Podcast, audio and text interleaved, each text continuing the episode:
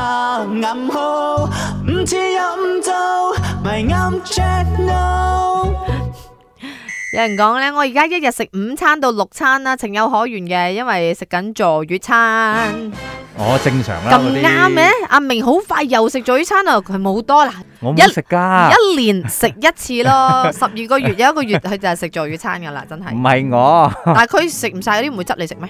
誒、通常佢食唔晒，我哋盡量都少浪費啦，就即係可能誒、呃有一餐就唔需要你咯。哦咁，skip 樣咗 skip 咗一餐佢咯。啦我咁我樣啲助月餐咧係， ，forever 食唔晒嘅。因為佢好快，佢嚟得好快，佢朝早嚟咗之後咧，未到晏餐佢就已經要 serve 你呢一個晏十一餐。點佢開十始一點係啦，跟住咧兩點幾左右嗰個佢又有呢個餐餐 high 就 tea 嚟嘅㗎啦咯喎，跟住又有少少嘅 snacks 喎，夜晚又嚟，跟住再哦加宵夜又湯。嗱，淨係聽到飽，飽即係講真真，你一日食幾餐啊？我講真嘅，你話假；我講假嘅，你當真。有你喺度 number one，number one，呢度只有講真真。一日食一餐，哇！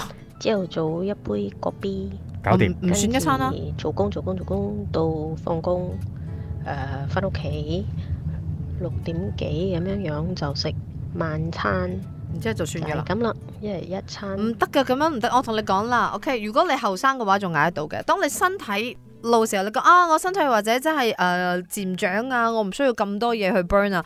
你錯啦，你冇嘢俾佢 burn，佢會 burn 你啲乜嘢咧？就 burn 你個 muscle。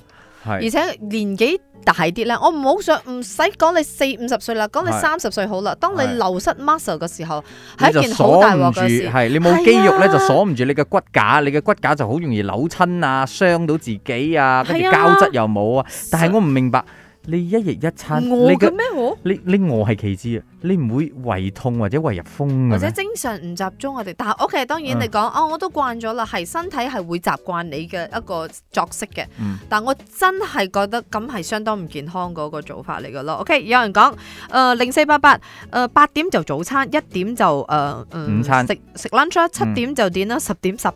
哦，正常一般上嘅人都係咁啦唔，係你前面好好噶啦，做得非常之好，八點、一係點、七點，係。你十點你你啊嘗試下唔好 Mi 搞 goreng 佢啦 kat，telur mata 打不得 roti tisu